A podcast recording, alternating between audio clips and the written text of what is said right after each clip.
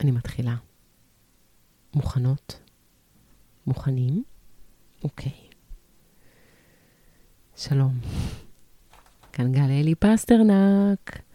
מה שלומכן ומה שלומכם? אני נורא נורא שמחה להגיע לפרק 13, Lucky number 13, פרק מספר 13 בפודקאסט יוצרת מציאות. גליה אלי פסטרנק כאן, מתא התרבות במחוגה.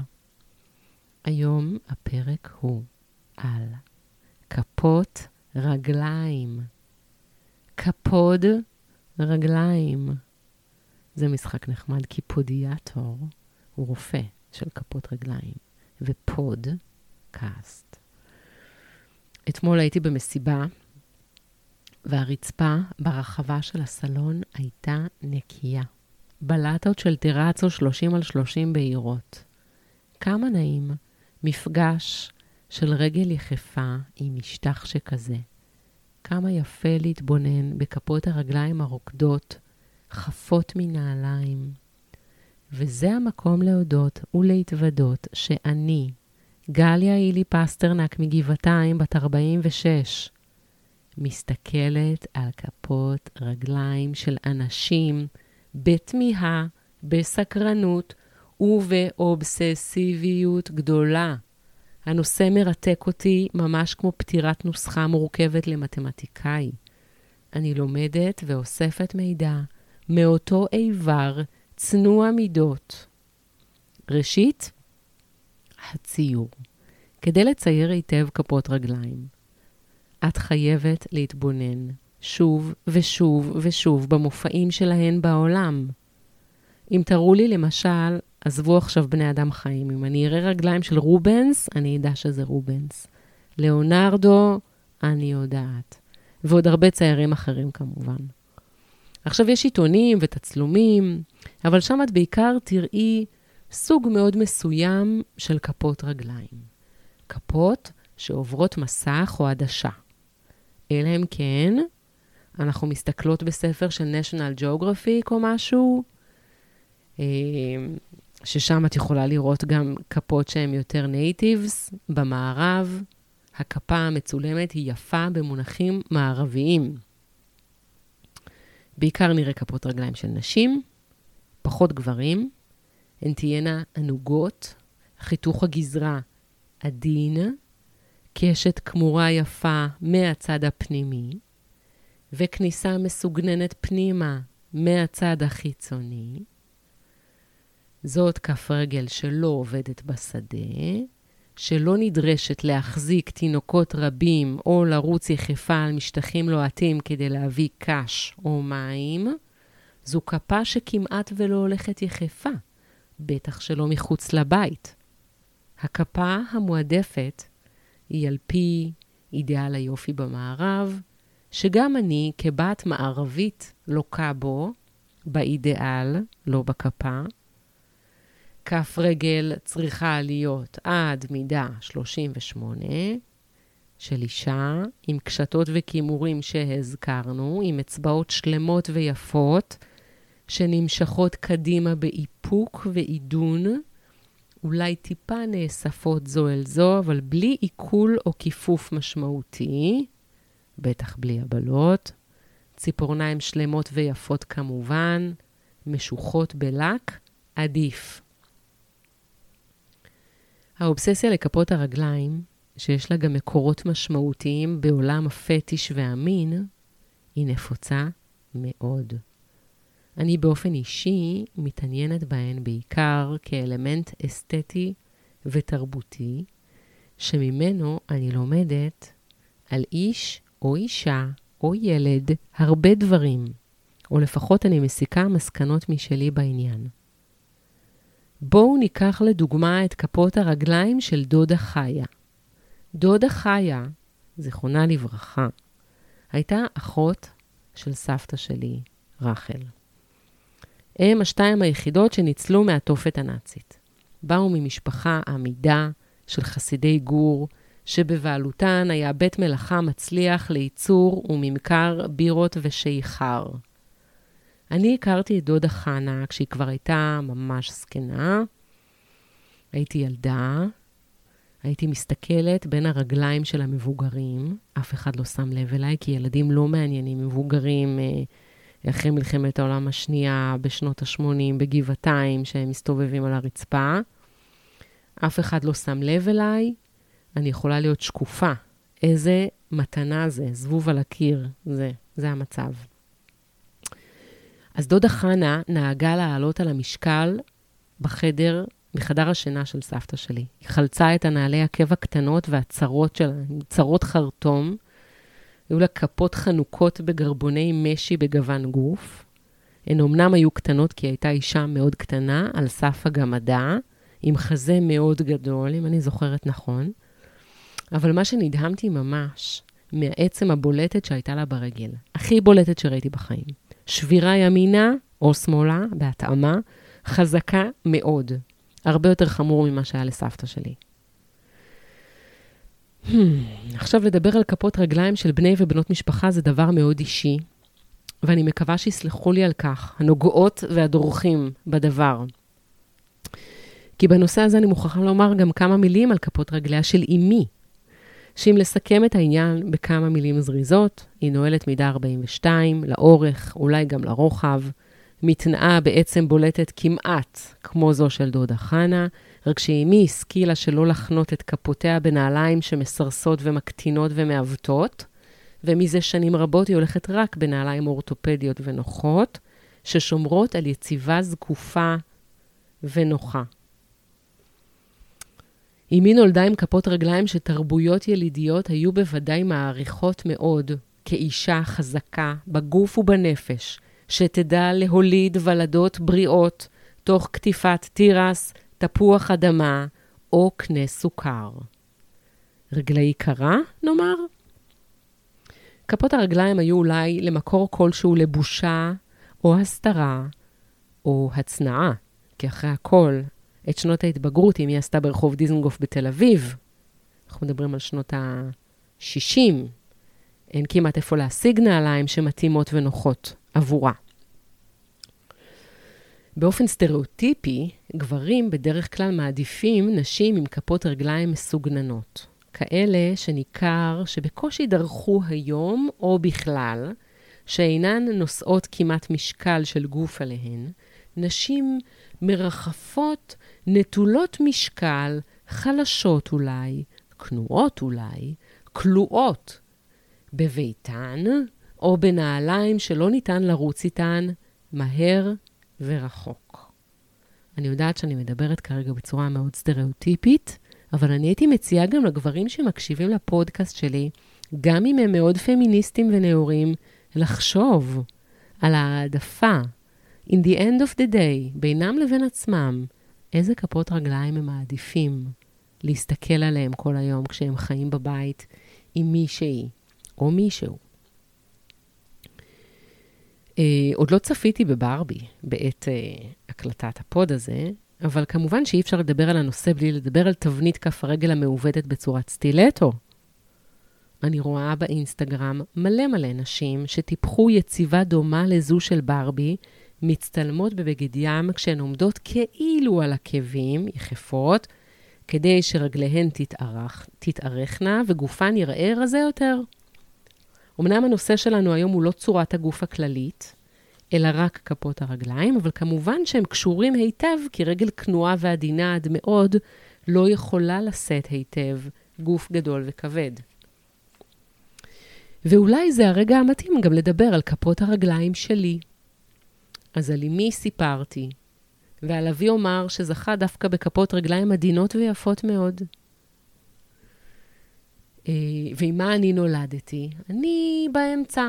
אני גם וגם. אני הגעתי למידה 40, שהתארכה והתרחבה עוד קצת אחרי uh, שלושת הלידות וההריונות. אז עכשיו אני נגיד 41. בנערותי הייתי בעלת הכפות הרחבות ביותר בחבורה של החברות שלי, והייתה אף מישהי שהגדילה להקטין אותי ולכנות אותי אבו פאטמה. whatever that means. אמירה גזענית ומגעילה, כי לכל הפאטמות בטוח יש כפות גדולות כמו ג'חנון או מלאווח או מפרום. אבו פאטמה זה אומר לא משלנו, לא מהמערב, לא מעולם היופי. זה אומר מהעולם הברברי השבטי והנכשל. זה מה שתסיקי כשיקראו לכפות הרגליים שלך ככה. לאן תגיעי? לחיים של עבודה פיזית קשה, כיאה לכפות רגליים של אישה שעובדת קשה להאכיל משפחה. אישה בלי כסף, שגם לא תתחתן עם כסף, תמיד תהיה פועלת עד שתמות. זה רגלי פאטמה. אם יורשה לי ליירט בחזרה, אז לאותה אחת שקראה לי רגלי פאטמה, היו אמנם רגליים קטנות ומסוגננות, אבל הבוהן שלהן הייתה בגודל של יבשת אוסטרליה, אז בבקשה ממך, שירלי. עשיתי לך אאוטינג. זה כל כך נמוך ומגעיל לרדת על אנשים בגלל הצורה שלהם. לסמן אלמנטים בגוף שלהם שלא יושבים בדיוק בתוך סורגי הסטנדרט האסתטי ולצלוף בהם עלבונות. אבל זה כנראה משהו מתבקש שאנשים עושים, כי יש בזה עונג קצר מועד, קצר טווח, כמו זה שמקבלים מזלילת ממתק. בהתחלה מתוק לך, אחר כך מגעיל, ואת רוצה למות מהאביוז. זה לעג. לכן אנחנו לא נלך לשם ולא נלעג. שיר לי סליחה, שיר לי שם בדוי, נגיד. אבל אנחנו לומדות ומפתחות רעיונות ודעות בנושא. אני שמה רגע את הדעות הקדומות וכל העניינים האלה בצד. אז אני רוצה להגיד על כפות רגליים שזה נושא שאני לא חקרתי ממש, כי הוא בעיקר מעניין אותי כמו שכלב מרחרח תחת של כלב אחר בגינה, באופן פרטי ולשימושי האישי בלבד. אני יכולה ללמוד הרבה על אנשים דרך כפות הרגליים שלהם, איזה דרך הם עשו. האם הם אנשים מפותחים באיזושהי צורה? רגליים עם ורידים, מראות על מאמץ ראוי, רגליים נטועות חזק בקרקע, מראות על נוכחות ומחויבות לקיום הפיזי.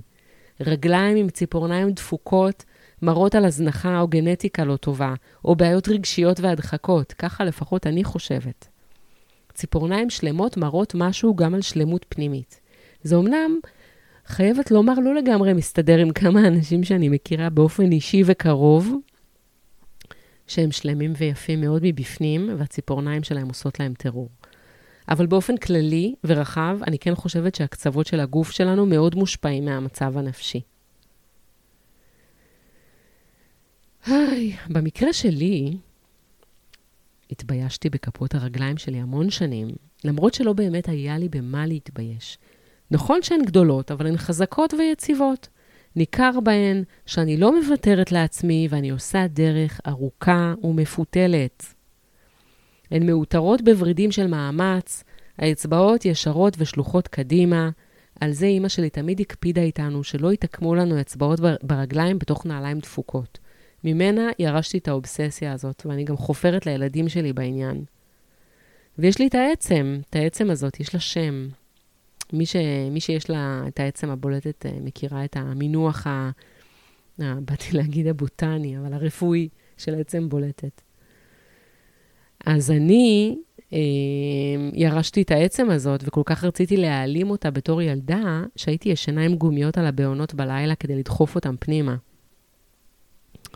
לימים, כאישה צעירה ומתבגרת, ככל שהתחלתי לתרגל אה, יוגה, נוכחתי שזה דבר שבאמת עושים מתרגלים, וזה לא רק המצאה משונה שלי, זה עובד, אני חייבת להגיד לכם.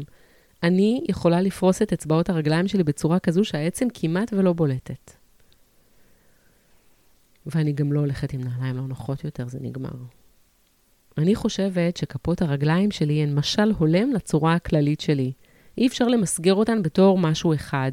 הן לא מהמזרח ולא מהמערב, הן לא של ביצות אפריקה ולא של ארמון זכוכית. פשוט כפות של אישה שהולכת המון, גם יחפה, סקרנית לגבי מרקמים ומשטחים, משחררת מתחים, קרינה, חשמל, עצבים, דרך הכפות אל האדמה. אני סומכת רק על המגע החשוף, קשובה להן ומתייחסת אליהן ממש כמו אל פה שמדבר ואומר דברים. פעם עבדתי במועדון יאכטות. קיץ קצרצר בתקופת בצלאל.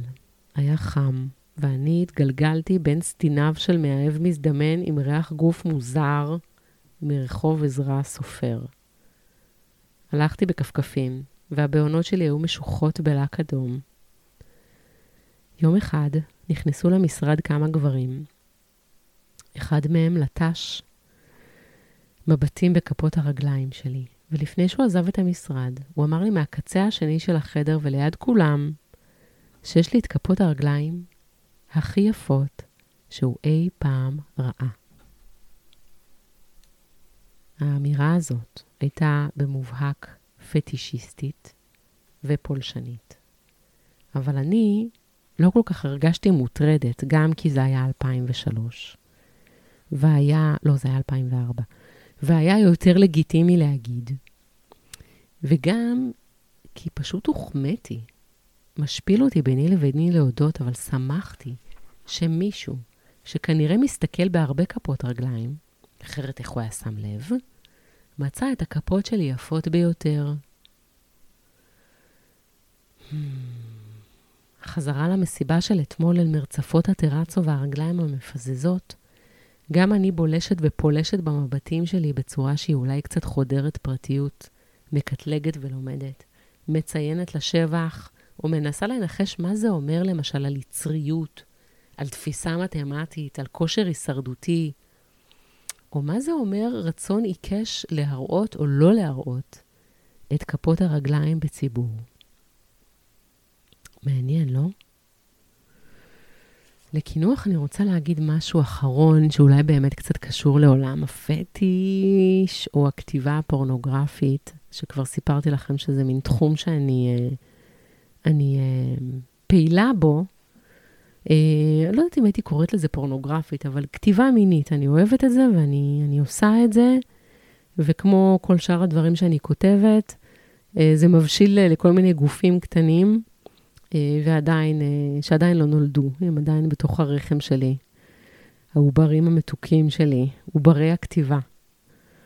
אבל אני רוצה לספר לכם שאתמול, אה, אתמול זה היה? היה לנו אורחים. דודים שלי מניו יורק הגיעו, ואני הייתי ביום של טרפת, וכזה נורא רציתי שהבית יראה יפה, ומושלם, ופרזנטטיבי. ושלחתי את כולם, תורידו את הזבל, תורידו את המחזור, תעשו זה, כן, נתתי פקודות. ולא משנה. ודני חזר מאחד ה... מאחת הירידות למטה, והביא לי ספר, הוא אומר לי, מצאתי את זה שם, איזה ספסל או ליד הפח. אה, ספר אה, סקס, בטח את אה, תהני. איך אומרים, המשפט הדוחה הזה יודע, עיקר נפש בהמתו. אה, נגיד ואני הבהמה ודני הוא האיכר, לפעמים אה, דני הוא הבהמה ואני האיכר, או האיכרה, לא משנה, הביא לי ספר. ואני כבר יודעת שהספרים האלה, הם יכולים להיות, oh my god, oh דוחים כמו קיא ברחוב, כאילו. אבל הם גם, פעם, בהרבה מאוד זמן, את יכולה גם להתקל בדברים טובים, כמובן שיש. את הספר הזה לא קראתי, זה ספר שיצא ב-2007, מתורגם כמובן, כי בעברית אין הרבה. לא משנה איך קוראים לו, איזה מין שם גנרי כזה. אמ,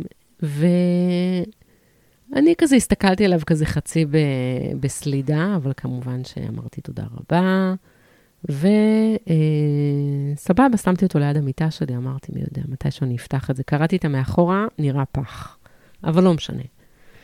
רצה הגורל והתעוררתי ב-12 בלילה, כי זה מה שקורה לי בלילות האחרונים. אני מתעוררת וקופצות עליי כל החרדות והמחשבות הגרועות של היקום, ואז כאילו, goodbye to three good hours of sleep. ומפה לשם uh, פתחתי את הספר והתחלתי לקרוא, בררר, 90 עמודים קדימה. אז אמנם יש שם הרבה קשקשת uh, וטפשת, אבל דווקא מאוד התרגשתי מהתיאורים המיניים, הם היו אפקטיביים. אמ, גם כאילו הכותבת, היא כזה קצת מצילה את עצמה מהקלישאות, כשהיא בעצם אומרת שהיא, כאילו הגיבורים שלה הם אנשים שחוקרים מין. אז כאילו היא יכולה שמה לעשות כל מיני דברים כזה, כל מיני ורסיות של, ה, של העניין הזה, כזה חצי לקחת על זה אחריות וחצי לא. לא משנה, לא מתוחכם במיוחד, אבל כן, כמו שאמרתי, אפקטיבי. אבל מה שחשבתי עליו, שאולי גם קצת קשור כאילו לפטישיזם וכפות רגליים וזה, שמי קונה את הספרים האלה? בואו, מי קונה את הספרים האלה? מי מוציא על זה 74 שקל? אנשים, נשים, לא יודעת מי, שמשתמשים בספרים האלה כי זה מענג אותם, והם מאוננים כנראה תוך כדי שהם קוראים את זה, או אחרי שהם קוראים את זה. ומה זה אומר על הספר שאני מחזיקה בשתיים בלילה, שדני מצא לי ברחוב, שמישהו השאיר אותו שם, מישהו מאונן, שאני לא יודעת מי הוא או מי היא, ואני נוגעת בחפץ הזה. וכאילו, obviously, כאילו, פיזית, הדבר הזה מלא בכל מיני חיידקים, או בכל מיני, I don't know what. אז uh, כן, אז אחרי שגמרתי לקרוא עד עמוד 90, הלכתי לשטוף ידיים, ואחרי שנגמור לקרוא את כל הספר ואני אשטוף ידיים שוב, אני אוריד אותו בחזרה לרחוב, כי אני, אין לי מה להחזיק את הדבר הזה בבית. Uh, ואולי uh, בת מזל או בר מזל אחרים uh, uh, יקראו אותו. אני לא הייתי קונה את הדבר הזה לעצמי, uh, ואנחנו לא נדבר עכשיו על אוננות, כי זה בהחלט uh, נושא שמצדיק פרק, ואני לא יודעת אם... Uh, פשוט בגלל שאני אימא לשלושה ילדים שנמצאים במסגרות חינוך, ואני יודעת שיש לי סטודיו לציור מצליח עם הרבה תלמידות ותלמידים, ואני מראה את הפרצוף שלי די הרבה. לא יודעת כמה בא לי שאנשים ידעו על, אה, על הרגלי האוננות שלי, אה, או כל, כל הדברים האלה. אה, בכל זאת, כן, צריך לשמור גם לפרטיותם של האנשים שאני חיה איתם בבית. קיצור, לא בטוח שאני אעשה על זה פרק, אבל אולי כן, מה אני יודעת? נראה כאילו, מה כבר יש לי להפסיד? במילא הכל מתפורר ומתפרק, אז לפחות שכאילו יישאר איזה משהו. אה, אחריי. טוב, אני מסיימת להיום. נעמתן לי מאוד. אני שמחה שדיברתי על כפות רגליים ומקווה שזה היה אה, שירות אה, מועיל להולכות ולהולכים, למתבוננות ולמתבוננים. אה, ולכל אה, בעלות ובעלי הדעות הקדומות או העדפות הפטישיסטיות, שתהיו לאומיים, ושגם אני אהיה בריאה עד 120. תודה רבה. יוצרת מציאות, פרק 13 הטוב. ניפגש בפעם הבאה.